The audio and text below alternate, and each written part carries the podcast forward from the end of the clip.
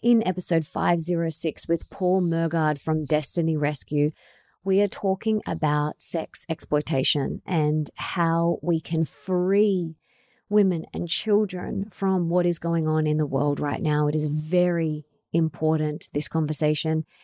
And if it's not the right time to listen, if you have tiny people around, pause it, come back when you can. But please make sure you do come back and listen to this episode. It is very important. And we're going to be talking about what we can do to help. Welcome to the Melissa Ambrosini Show. I'm your host, Melissa, best selling author of Mastering Your Mean Girl, Open Wide, and Comparisonitis. And I'm here to remind you that love is sexy, healthy is liberating, and wealthy isn't a dirty word. Each week, I'll be getting up close and personal with thought leaders from around the globe, as well as your weekly dose of motivation so that you can create epic change in your own life and become the best version of yourself possible. Are you ready, beautiful? Hello, my beautiful friends, and welcome back to the show. I'm so excited that you're here, so grateful that you're here, and so excited for this conversation because it is one that is very near and dear to my heart. Paul Mergard from Destiny Rescue. Destiny Rescue is an incredible not for profit organization, and they are freeing children and women who live in poverty and slavery. It is such an important topic, this one, and I'm so grateful that you're here. So, Paul joined Destiny Rescue, the Australian team, as an executive partner manager in early 2021, and he was appointed the CEO of Destiny Rescue Australia. He has campaigned tirelessly on these issues of raising awareness and affecting change. Paul started to advocate for children who have been sold into the sex trade in the early 2000s, and after a number of trips to one of the largest red light districts in Southeast Asia, he knew that he had to do more than just pay lip service to the freedom of children. And after hearing a child trapped in bonded labor say, I do have dreams, but my dreams will never come true. So don't let me dream at all. After hearing that, Paul committed himself to doing what he could to give children trapped in a life of exploitation and abuse the opportunity to dream big dreams because every child has the right to dream big. Now, every child deserves the right to dream big. So I am so excited for this conversation. It is big but very important that we talk about this and that we do something about it. So let's bring on Paul. And for everything that we mentioned in today's episode, you can check out in the show notes, which you are going to want to check out, melissaambrosini.com forward slash 506. You're going to want to go there because that is where you'll find out how you can help and how you can save lives and what you can do. So let's bring on Paul. Let's start this very important conversation.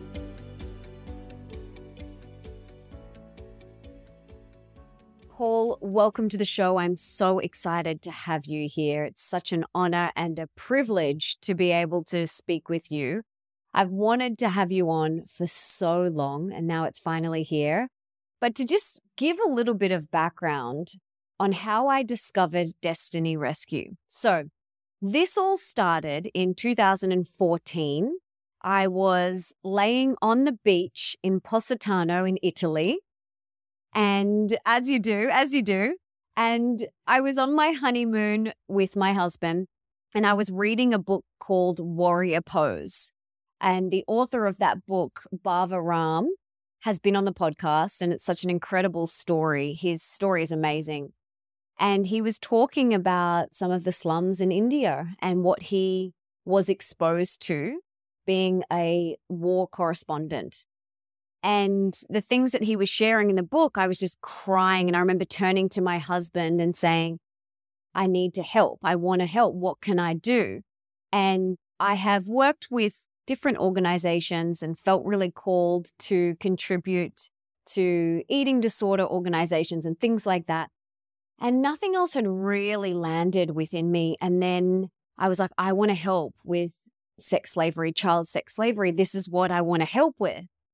And so he's like, okay. And then we started Googling different organizations and he reached out to a friend and we had these, started these conversations. But then it wasn't until we got back to Queensland, where we live, we were driving around. And the first day we got back, we see a car that has Destiny Rescue on the back of it. And I was like, Destiny Rescue. I was like, what is this? And so I literally, he was driving, I was on my phone Googling Destiny Rescue. And I was like, this is the organization I want to support. This is it. This is it. And I was so excited. And since then, we have been supporting and freeing children from sex slavery. And I am just so glad that Destiny Rescue was created and that you're doing the work that you're doing, freeing children from sex slavery. So, can you just tell us how this started for you? What is Destiny Rescue? What does it do? Yeah, great. Well, Melissa, let me just say first up, thank you so much for having us on the show and and for your support and even just for raising the awareness around this issue because it is it's heartbreaking with what you see around the globe what's happening. Destiny Rescue, we started out of the Sunshine Coast 21 years ago. And yes, we just celebrated our 21st birthday last year.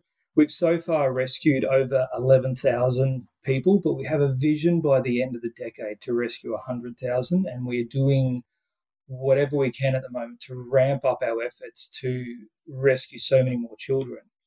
But our founder, Tony Kirwan, who lives overseas doing rescues most weeks of the year now, Tony was in Thailand and overheard a conversation of a couple of guys in a bar talking about what they could do with a girl for $400. What were these foreigners? Like these were Westerners? They were Westerners, Westerners on holidays in a bar in Thailand and talking about what they could do with a girl for 400 US dollars. And Tony heard that and just went, This is wrong. This is just wrong. And he's a man of action. He gets his hands dirty and he just put himself to work to go, Well, what can we do to end this trade? And and out of that, Destiny Rescue was born 21 years ago, as I said. And that period of time then since, we've really developed the organization into a place where we're hitting some significant goals and creating some significant change in communities in around about 11, officially in 11 countries around the world now that we're operating in. We've got a couple of other countries that we're doing some pilot programs in. But essentially, what we do as an organization is we go into the darkest places on the face of the planet where children are being exploited for sex and we rescue those kids. Not only do we rescue the kids, our aim is to make sure they get on a pathway to freedom and they stay free. So we have a range of different programs or partner organizations that we work with to ensure that the kids get to a place of safety and we get to help them on their rehabilitation journey after what they've been through to find freedom. And then we're also working with law enforcement to ensure that we're getting arrests and prosecutions against the perpetrators of the crime. And then some of the newer stuff we're doing in Australia this year is aiming to work on a tourism campaign because, particularly when you go to Southeast Asia, you see so many Aussie men, American men, Western men, and also Asian from other countries throughout the world that come to Thailand or come to the Philippines or Cambodia or, or wherever it might be across Southeast Asia, because sex is often cheap, it's fairly freely available, and we need to put a stop to that. And so it's a holistic approach. It's not just that we're doing work internationally, we are also needing to raise more and more awareness here in Australia that a lot of Western men, people that we potentially know, are going to some of those places to do the wrong thing with children or people sitting at home on their computers doing the you know doing things which are actually harming children. I can't believe this is happening. Like i actually like i really can't. Like really? Like is this really really happening and yes it is it is really happening and it is so wrong mm. it is so wrong. Like I've got full goosebumps and, you know, having a two year old daughter, like I just, I can't even fathom, you know, some of the ages of these children. Like, can you tell us what is the youngest? Oh, the youngest that we rescued were 18, uh, eight, sorry, eight month old twins that we rescued who were being abused. It, and again, it depends in what context and situation. When we look at the online sexual exploitation of children and children being exploited over the internet, the ages of that is super, super young. Because what happens, Melissa, in a lot of commu- like poor communities around the world, someone will come through that community. It could be through a slum, it, it could be to a really poor village. And they'll say to a mother, a brother, a sister, an auntie, an uncle, hey, if we give you an iPhone, eh, can you take some videos of your nephew, niece, son, daughter, whatever? And for every video you upload, we'll pay you $50 US. And for someone living in poverty, goes, oh, wow, we've now got an opportunity to get out of poverty. But that child is being exploited because, by people in our countries, in Australia, in the US, in the UK, New Zealand, Canada, other countries around the world, being exploited online. And those children are super young. Often, when we go into the bars in Southeast Asia and Africa, I've just come back from a trip to Africa and we can talk about that as we go through. But a lot of those girls will tend to be 14, 15, 16, 17. And often you're finding kids that have been sold a lie they might have got to the age where they effectively finished school. So, again, in a lot of these communities where you've got a lot of poverty, you've got a girl that might finish school at the age of 14 or 15. I know in Australia we would expect our kids to be going through until they're 17 or 18, but in a lot of these communities, they've effectively, effectively finished their education around 15 or 16. And it's time for them to go and start earning money. And so a trafficker might come into the village and say, Hey, if I take your daughter to the city, I could get a job for her, work in a restaurant or in one of the five star hotels, and she can be sending money back home, and you can be starting to provide for your family. Because again, often you've got kids in poverty, and the family is looking for a way out of poverty. The family's just looking for an opportunity to put food on the table. How do we eat today? And so they, again, largely uneducated, believe the person that's come along and offered a job, and often there's social proof that is given in the community. So the first kid that goes to the city to work gets the job, gets to come send money home. And then so the trafficker comes back and goes, Well, it worked for that one. How about I take the next 10? You know, we've got 10 more job openings. And they can come to the city and then they end up in the bars, in the red light districts, in the karaoke bars and the go uh, go bars and, and whatnot and start being abused, and the money doesn't go back home. And then there's shame, because again, in a lot of these cultures, huge shame culture and a lot of manipulation, a lot of tactics to say to girls, we know where your brother and brothers and sisters are. We know your family. We know the village you come from. If you run, if you leave, if you tell anyone, we will go back and bring shame on your family. And so it's this coercive control, manipulation all for profit, all for someone to have their way, you know, with a girl for very little money. And that's what we're about stopping, Melissa. And that's what I know that you're about making a difference in and making change in communities. Because a child's bed should be a place of safety, not a place of work. And so, do those girls that go to the city, they never see their families again?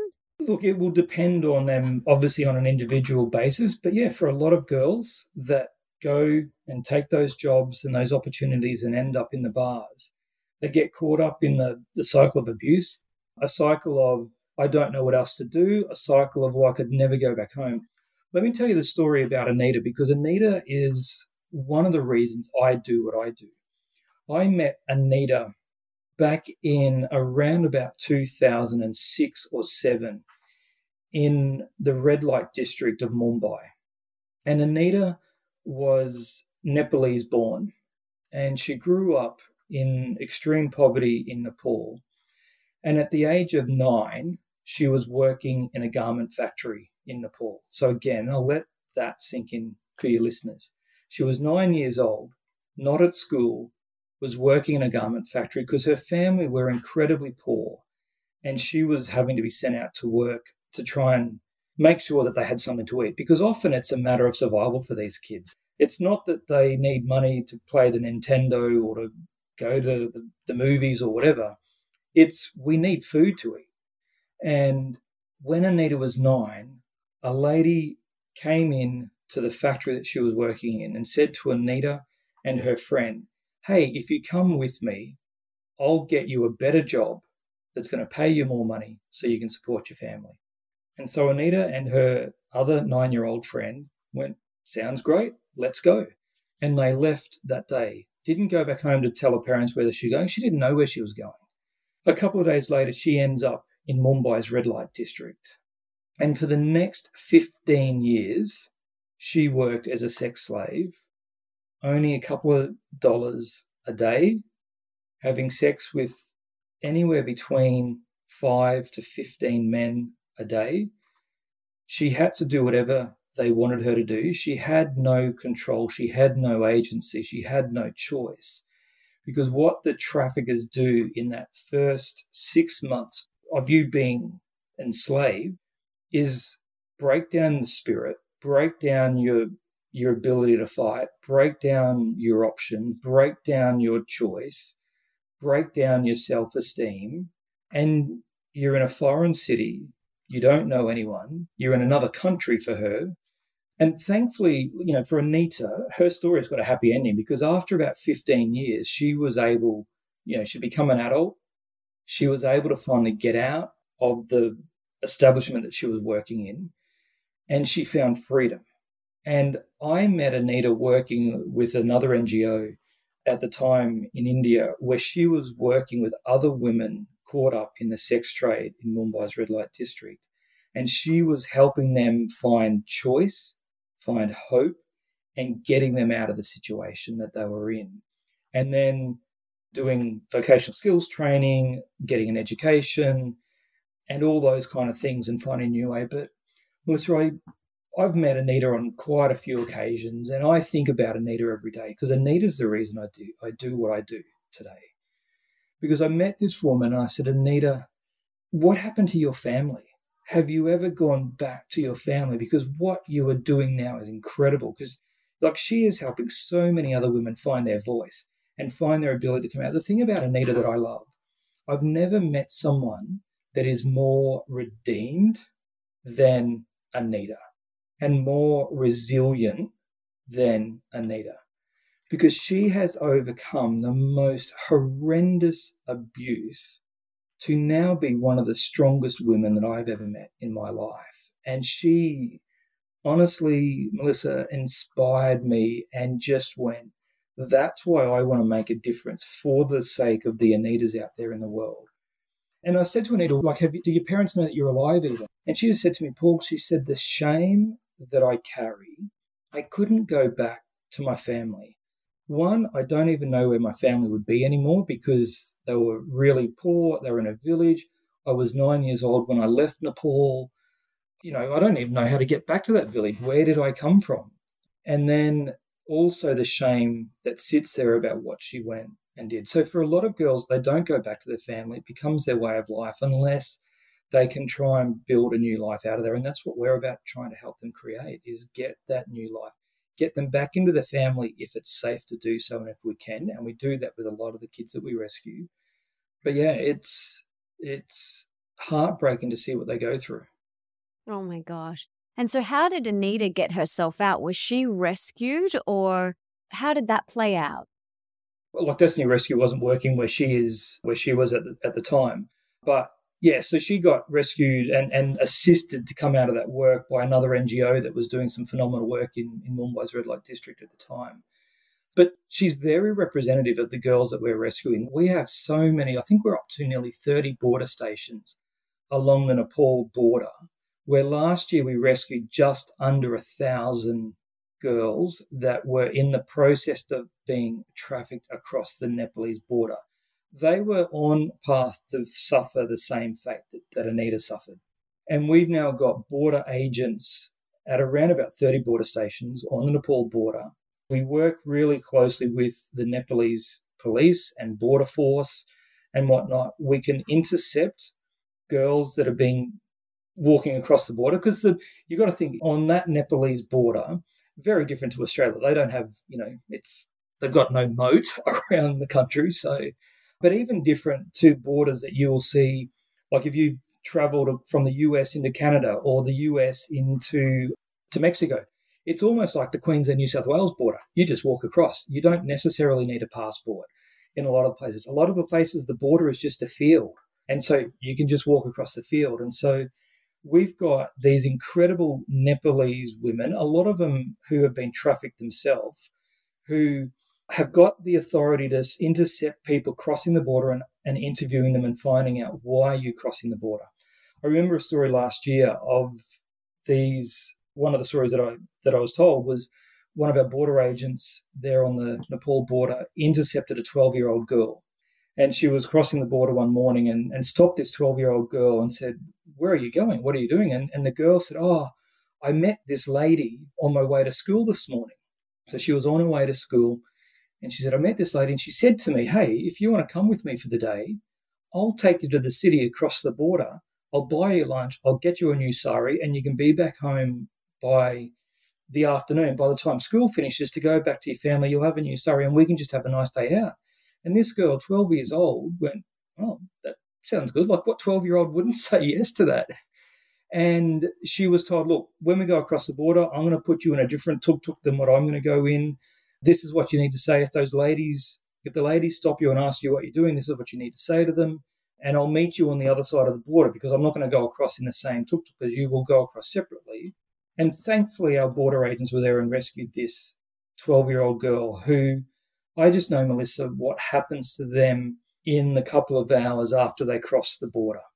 She wasn't going across to have lunch with this lady. She wasn't going across to get a new sari. She was going across to enter the underworld that you find and to have potentially ended up anywhere in the world because they tend to get sent from, you know, once they cross that border, they can end up anywhere around the world. And so, you know, we've got some incredible women working in those stations around the clock trying to intercept girls that are being trafficked into a fate that would have been, you know, quite similarly the same as Anita suffered.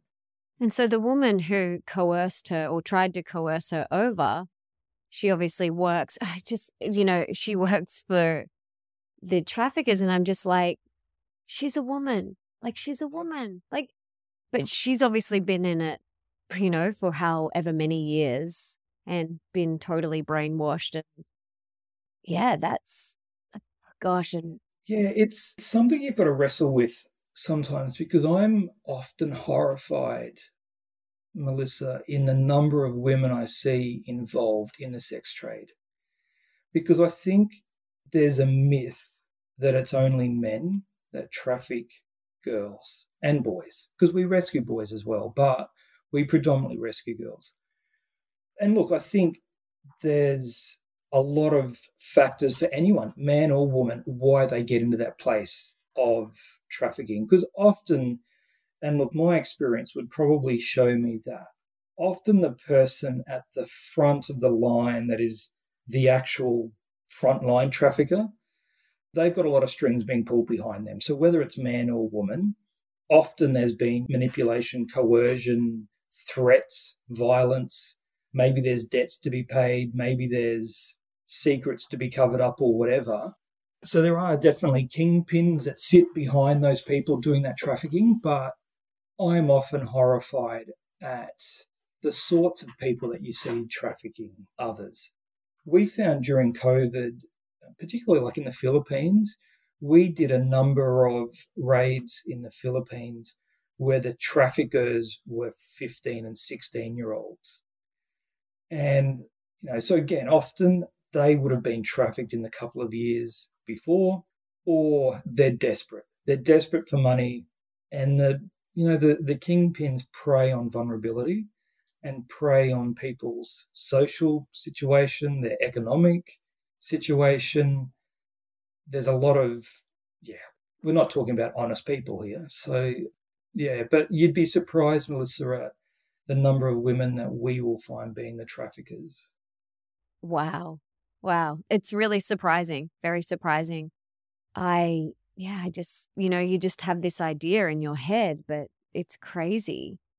How often do you see drugs involved in this as well? Like, is there a lot of that happening as well, or not so much? It's just the sex. Yeah, look, it depends really, I think, on the location, country, destination, whatever, but there's often forms of drugs involved.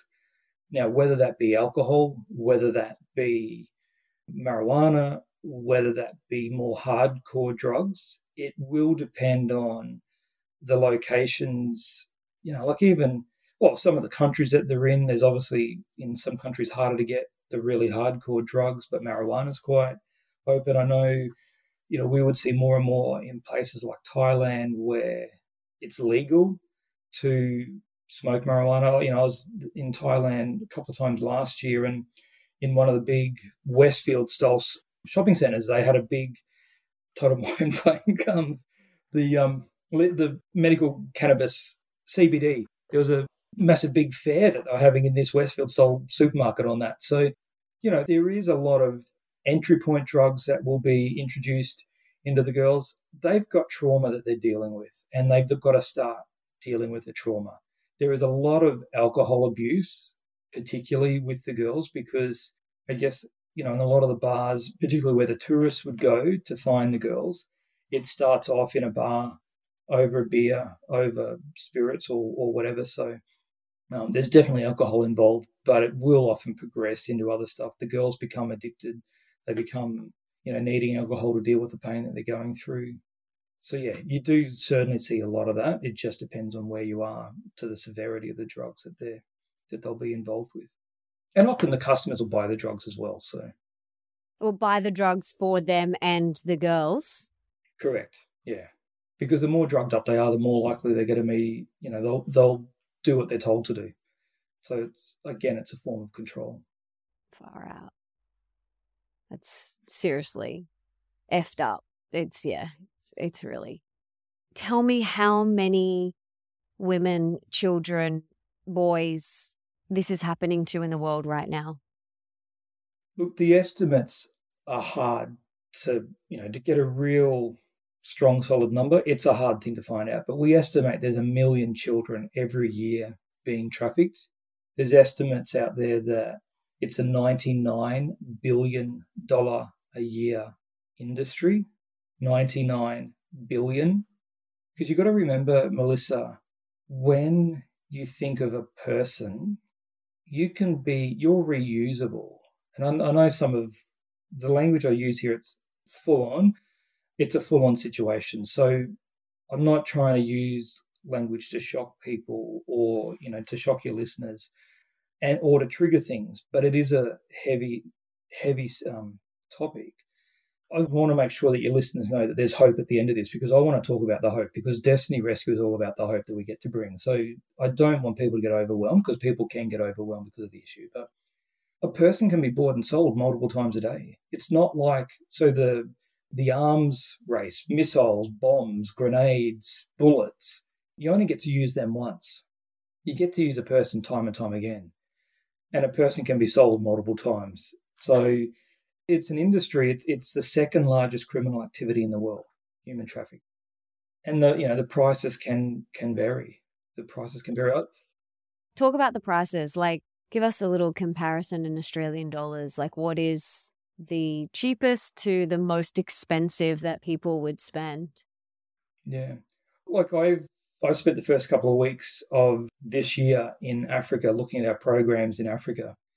And we've got some incredible work happening in Africa. Some of the best development work that I've ever seen in my life. I've been to Africa 26 times and I've done a lot of aid and development work in Africa. And what I saw in January, just, I've only been back just over a week. So it was probably some of the best I saw. But I met girls in southern Africa that were selling themselves for 20 cents so that they could get breakfast for the family. And then on the other end of the scale, I don't know whether you saw last year the Netflix documentary movie called The Tinder Swindler. And fascinating movie to watch, The Tinder Swindler. And it's a story of a guy in Europe that fell in love online with a lady, I think she was from the UK, and started flying her around the world. Uh, they, they met on Tinder. He fell in love with her. He was flying her around the world on his private jet, picking her up in Rolls Royces, and she thought she hit the jackpot until she was swindled out of all of this money because she signed like he he got credit cards in her name and like it was next level and and it's interesting when I watched the Tinder swindler. It's a hard thing to say. It's a mouthful to say, but I went. A lot of people I find often in Australia go, "Well, how how could girls be tricked like that? How could girls be tricked on Facebook or Instagram?" Because that's often what where it starts from. You might have someone gets online and starts building a relationship with a 15, 16, 17 year old girl and starts telling her, you know, she's seeing his lifestyle, seeing what he's doing. He looks like he's, you know, he's built like Thor. He's, and he starts sending her money and starts promising shoes and dresses and, and a lifestyle that a 15, 16, 17 year old girl, 17 year old girl might dream of having. And so for the Tinder swindler, Doco, it was happening at a scale that you and I probably can't imagine. Like, you know, but when private jets are involved in Rolls Royces and you're getting to stay at these five and six star hotels and all that sort of stuff, like, this is amazing. This is my dream come true. I've just hit the jackpot. But that's what often happens to the girls that are getting paid 20 cents. Well, someone suddenly someone's offering them, oh, I could change your life for you by with a couple hundred bucks because 20 cents. And not only I can change your life, but I can change your family's life. Correct. Correct. 100%. And so it's it's at all ends of that spectrum. There, you know, I'm I'm confident there would be girls in Australia that are having the lie sold to them, and boys, the lie sold to them about what they could end up, and this is true love. I really love you. We got you know gaslighting. Thankfully, is becoming more and more known about, and, and we're more and more aware of people gaslighting people. You know, there's TV shows that we have on at the moment some of the best rating TV shows at the moment are probably, you know, talking about relationships and are they fake? Are they real? Are they, you know, because we have people are looking for love. People are looking for someone to share their life with. People are looking for acceptance. People are looking for hope. People are looking for someone to care for them and support them. People are lonely. They're looking to break loneliness. And so a trafficker relies on all those things to sell a lie to someone that they hope might be true. Mm. It's just so disturbing and horrific that this is happening. And, you know, I just keep thinking, what about our sovereignty? And, you know, something that I always say to my daughter is my body, my rules. Like we say that. I say, your body, your rules. And that's something that I want her to grow up knowing this is her body, her rules. And I, I want to teach her about intuition and listening to your intuition and really trusting that. Does my intuition say go down that dark alley or does it say don't? Does it say trust this person? Does it say not? But on this scale, it's just like, what about your birthright to your own body, sovereignty? Like it just is so wrong. And I can't believe that it is happening. Like I literally can't believe it. And I'm so glad, I'm so grateful that there's organizations like Destiny Rescue that are out there helping and supporting and rescuing and saving these women. So, talk to us about what we can do. One of our projects, and you got to understand in most African culture, children are told it. You know, it's it's it's a couple of decades behind where we are. So, I think it's so important what you just said about telling your daughter about her sovereignty of her body, that she's got choice, that she needs to trust her intuition and, and whatnot. What we, what our um, project manager was telling us the other day is that in that community, but this is prevalent across Africa and it's prevalent across a lot of the world, children are told very differently to what kids in Oz are told these days. They're told you need to say yes to an adult. If an adult asks you to do something, you need to say yes you need to respect your elders, you need to respect your teachers. You're not taught choice, you're not taught to say no. And the program, our rehab program that we do, is in that particular project, they've called it the She Can project.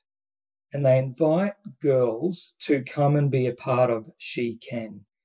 Because what they're trying to do is saying to girls, she can have choice. You can have choice. That you have the ability to say yes and to say no. And we're teaching the families, we're teaching the communities that you have choice and you're allowed to say no, you're allowed to say yes.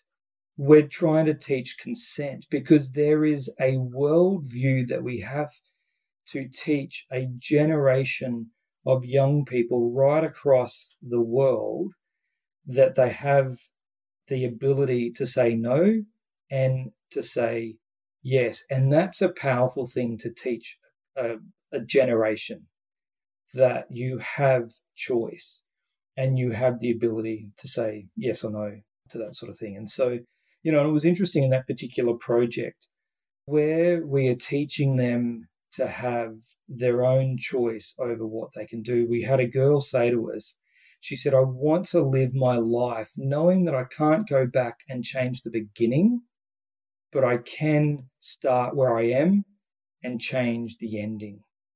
And when I heard that, I mean, man, it gave me goosebumps because I'm like, here is a girl that has learnt that she has choice, that she has agency, that she has sovereignty, as you said, over her life and she can make choices for herself. And that's that's the hope that I see that we're putting into girls and boys' lives and their families to make a difference for the future generations because I see that we have an opportunity to change future generation because we're not just rescuing that girl that's been in that trauma, but we're rescuing the futures of the brothers and sisters, of the future generations, of her grandkids. Like there's significant change happening a, at a fast pace across the globe because of some of the work of organizations like Destiny Rescuers and others that are talking about that sort of stuff with a generation of young people across the globe.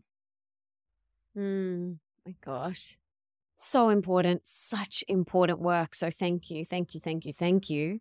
What can we do? Yeah, look, I think, Melissa, there's two important things we can do. One, we need to raise awareness. We need to be asking. So, an awareness comes in a couple of different ways. We're working on an ethical tourism campaign at the moment. And it's not questioning people every time they travel overseas or whatever, but it's if you've got people in your life that are regularly going on trips to Southeast Asia, asking questions, stopping and looking, taking notice, on the end of year footy trips, on the the schoolies or leavers trips, on the your annual time of the year that you're going on your holidays and you go to some of those places, open your eyes and don't be naive to what might be around you because most people when we talk to them like, oh wow, I've been, I've walked past those bars, I've sat in some of those bars. I never even thought that that was going on. And I think there's a genuine sense of people not even being aware that, like, you might think it's fun to go to a show when you're in Thailand and watch some of the, the perceived fun things that are on offer to watch. But you could actually be contributing to the trade of kids because I would question whether that's actually fun for the girls that are doing that. And, and look, I know, Melissa, I think probably in your audience, I think there's a high quality of, of people that are that are engaging with what you're doing. But we all know people. And sometimes it's just asking the question like, hey, when you go to Asia, have you ever thought about like some of the places you see? Just be aware that there's kids being trafficked in those places and don't be naive to what's going on. I think there's also an awareness of our online activity and, ex- and so much exploitation that happens online. Child sexual abuse online is prevalent and it's become more and more so since COVID. There's a lot of platforms that are being promoted by mainstream media where jump on board and you can make all this money if you jump on board onto certain social platforms. And it's glamorized by the Australian media. But anywhere that that's been glamorized as being harmless or this is your choice, there are people on those platforms that aren't there by choice. And I think we need to make some ethical choices about the platforms that we support and, and don't support and whatnot in that. And then I think, and so there's an, there's an awareness raising. The other side of it, Melissa, is is purely we need people to help us financially to do the work that we're doing, and I'm I'm unashamedly going to ask for that from you, from people listening today. We need people and we need businesses to help support the work that Destiny Rescue are doing. Our agents are specifically trained to go into places to work undercover. We've got relationship with law enforcement in the countries that we're working in. We're doing work that the average person can't do. And nor should you be doing. Like it's it's actually highly specialized work. It's dangerous. It's not like the movie Taken. It's not Liam Neeson rushing in gung ho. You know, because I think a lot of people think about rescue work and they're thinking about Liam Neeson and the movie Taken, but it's really hard, difficult work, and we need to be able to fund that work. It's some of the cases that we work on, they take six months, 12 months to do. But Melissa, on average, it costs us $1,800 to rescue a child. That's all it costs to rescue a child and get her on a path to freedom, to help with job creation, to help get her back into education, to help start a small business, to work through the trauma that she's been through. 1800 bucks is all it takes to do that. And people can do it in a number of different ways. They can become a rescue partner with us and make a monthly contribution of whatever amount they, they feel like they can do, or their business could support us. And that then enables us to continue to expand our work to rescue more kids. And we feed back to people. We are committed to making sure we can tell the story well so that people can see where their money's going, what we're doing with it, and the number of kids that we're rescuing because of it. $1,800 to save someone's life. $1,800. And you save someone's life. That's it. That's it. So, making a monthly contribution, gathering your friends together if you need to. You know, we had, we recently moved house and we had a big Actually, it wasn't recent. It was last May, June. I can't it all meshes into one. So we moved house and we had a big garage sale. And everything that we made on that garage sale, we gave to Destiny Rescue. And there's little things that you can do like that. You can sell things around your house and donate that money.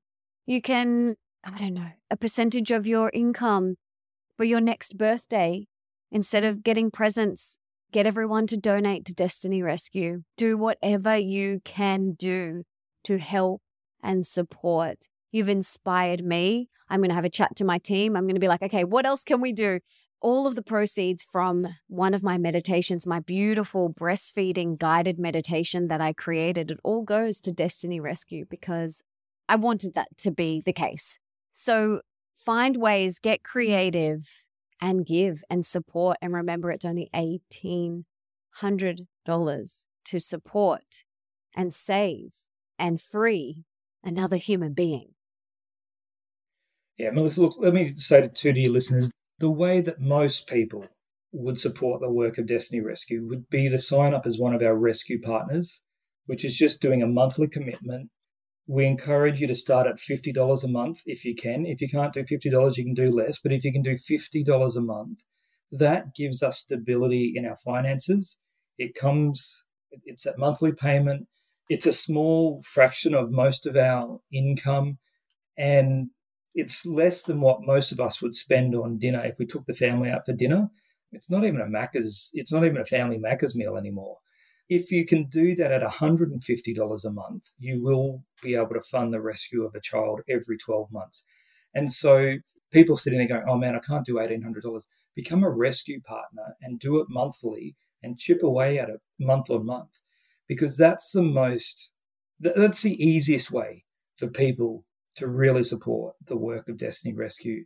And it gives us that stability of funding as well to know that we can keep planning our rescues when we find another place that's got a whole heap of kids involved, We know that we've got a stable income coming through and we're not having peaks and troughs of big amounts one month and not the, not the next month. So that's that's where we would encourage people to be doing.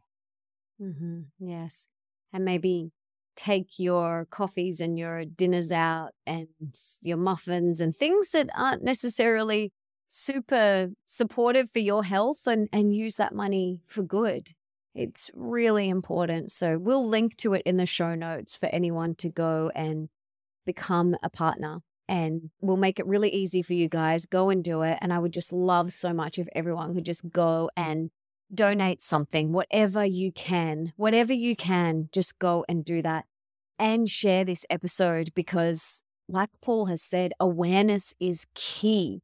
So please share this episode with your entire community, your friends, your family. Text it to everyone, email it, share it on your social media. Start talking about this have this conversation. If you have children, start talking to them about their body, you know, my body, my rules, saying no, following their intuition, like teaching them to tune into their intuition to know when something doesn't feel right. You know, this all starts now with us, and these conversations need to be had right now. They need to be had now. So, thank you for all of the incredible work that you do. I'm so grateful. I have a personal question for you. How do you stay happy and positive and how do you not get so down doing this work? I think, Melissa, because I see the hope in what we are doing. I see what happened to Anita after she got free. I think about Um, who I met in Thailand last year, who was a 14 year old girl that sat next to me in a bar and we got her to freedom. And I know that Orm is flourishing.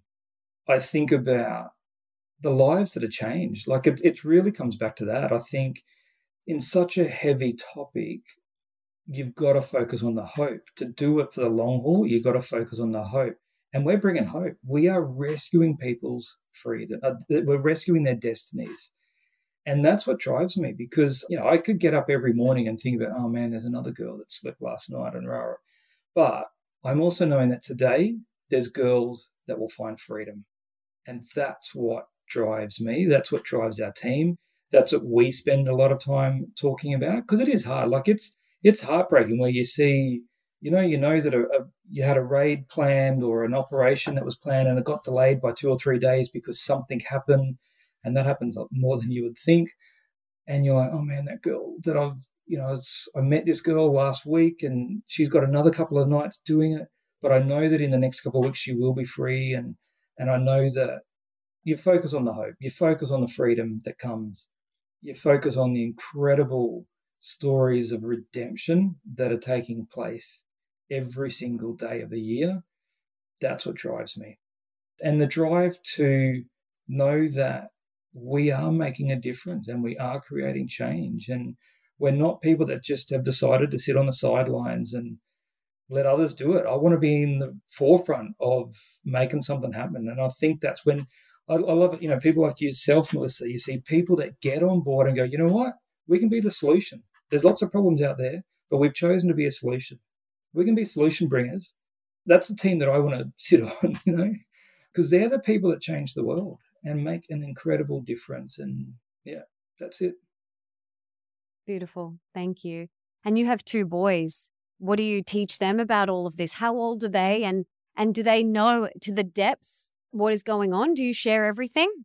Yeah, look, my eldest just turned 14. My youngest is 11.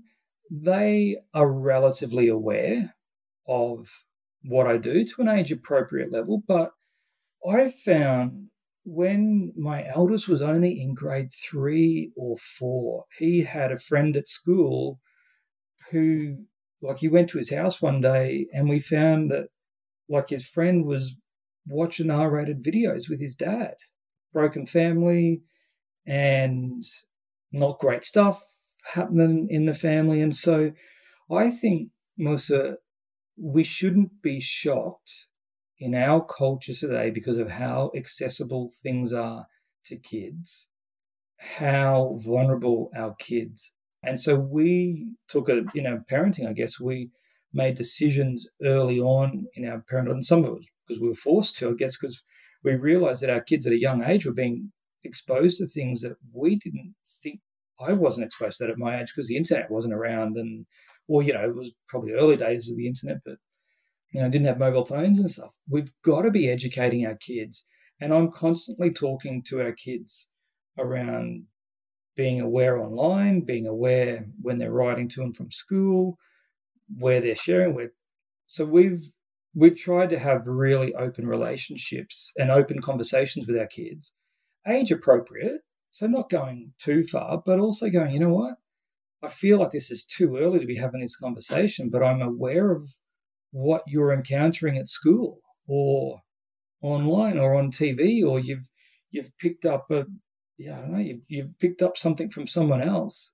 Our kids are pretty well aware, and I want them to know that they've got the ability to change lives. Like, you know, they've got the ability to give some of their pocket money away, or they've got the ability to go to their school and have a conversation at the school about, hey, could our school do a fundraiser?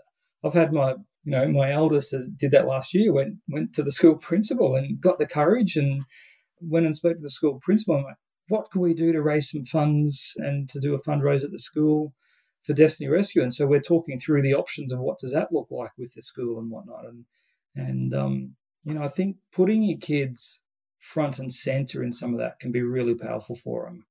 Absolutely. I think that's a beautiful idea. Is anyone listening who has children of school age, go to your principal, send an email today and say that you would love to do a fundraiser for Destiny Rescue. Come up with a creative way of how you can raise money, but pitch this to the principal. I want everyone listening to do that. It's such a great idea because they're always doing fundraisers for things. You know, this is such a meaningful and important thing to do. And I think as well, you know, you've really highlighted something very important. And that is, you know, we have the internet at our fingertips. Children are getting mobile phones very young. They have access to very, very scary things online. So, making sure that you are putting boundaries around this for your children. You're blocking sites. You are, you know, monitoring what they're doing, putting time limits, whatever.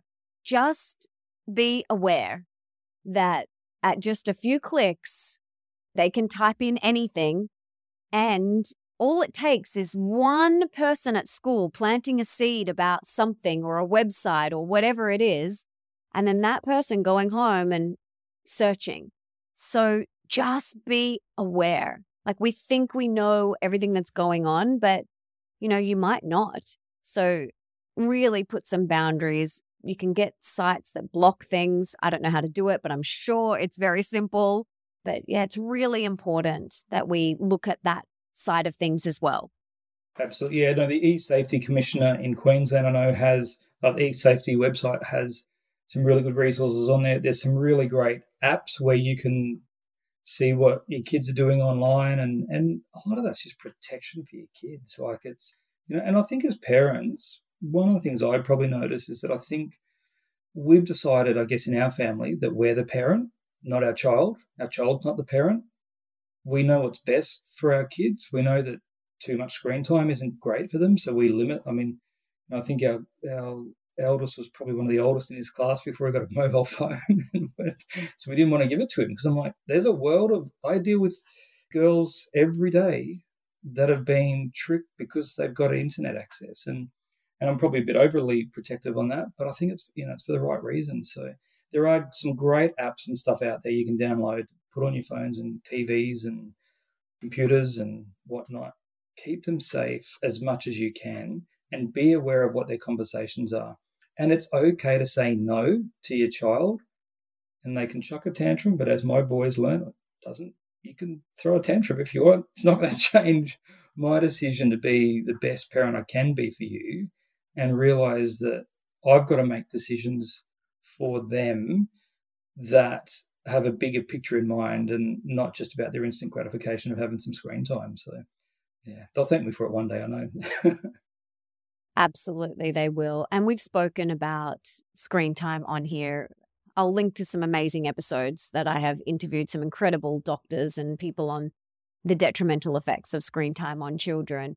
And you have to remember as well with all parenting, but especially with screen time, children learn from watching their parents. So if you are constantly on your phone and computer and the iPad and TV, like, of course, they're going to want to also do that. They're going to feel compelled, more compelled to pick that up as opposed to going and painting or being outside. And so remember that children are modeling our behavior. And if we want them to be outside and in nature, then we have to be outside and in nature. Also, I found it really helpful. We don't have a TV. We don't have multiple iPads. I have a laptop and a phone. I know some people have seven TVs, they have a desktop, they have a laptop, and they have an iPad, and they have a phone. And, and I'm just like, and, and, and, and, and, like the more devices, the more options. So literally, I have my phone and my computer and I don't want anything else. Like we got rid of the iPad. I'm like, why do we have an iPad? We don't even use it. Like, let's get rid of it. Let's sell that. Like, be mindful of how many devices you have in your home because the more that you have, the more tempting it is. So, yeah, I just wanted to say that. Yeah, no, it's good. Love it. Paul, this has been incredible. I am just so grateful the work that you do, Destiny Rescue, everything. It's just so important. I would love to encourage everyone to go to destinyrescue.org.au. I'll link to it in the show notes, but please go there and make a contribution right now. Paul, is there anything else that you want to share with us? Oh, look, I just want to say thank you. Thank you to yourself, to your family, and to your listeners for making a difference in the lives of kids because we become the door openers. I often look at, I think of rescue often is you've got someone trapped behind a closed door, and often that door is locked. And there's a handle on one side of that door, and that handle sits on the side of the door that we're on. And if we choose to be a door opener, we get to open the door to someone's destiny. We get to help them rewrite their freedom chapter of their life and we can open that door to freedom for someone. So I just, again, massive thank you for having me on the show, and thank you for those of you that are going to jump on, become a rescue partner, and open the door to freedom for a child somewhere in the world. She may never know your name, but she won't be able to tell her story without talking about you. Thanks so much.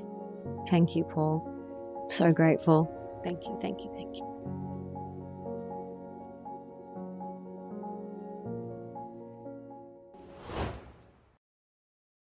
beautiful soul family, please, please, please take a moment and head to destinyrescue.org.au and make a contribution. And please share this episode with all of your friends and family. Share it on your platforms, email, text, do whatever you've got to do to get this message into as many ears as possible. Thank you so much for being here, for making a difference, for having the courage to listen to this episode. Thank you for taking the time. I am so grateful that you are here and you are the ones that are going to make the difference. So please, please, please take a moment now, stop what you're doing, head to destinyrescue.org.au and make whatever contribution you can. I would be so grateful all of those beautiful people that you save. Oh my gosh, think of that. Think of that. Thank you so much for being here. I'm so grateful. I'm so honored to know you. I love and adore you. Thank you, thank you, thank you.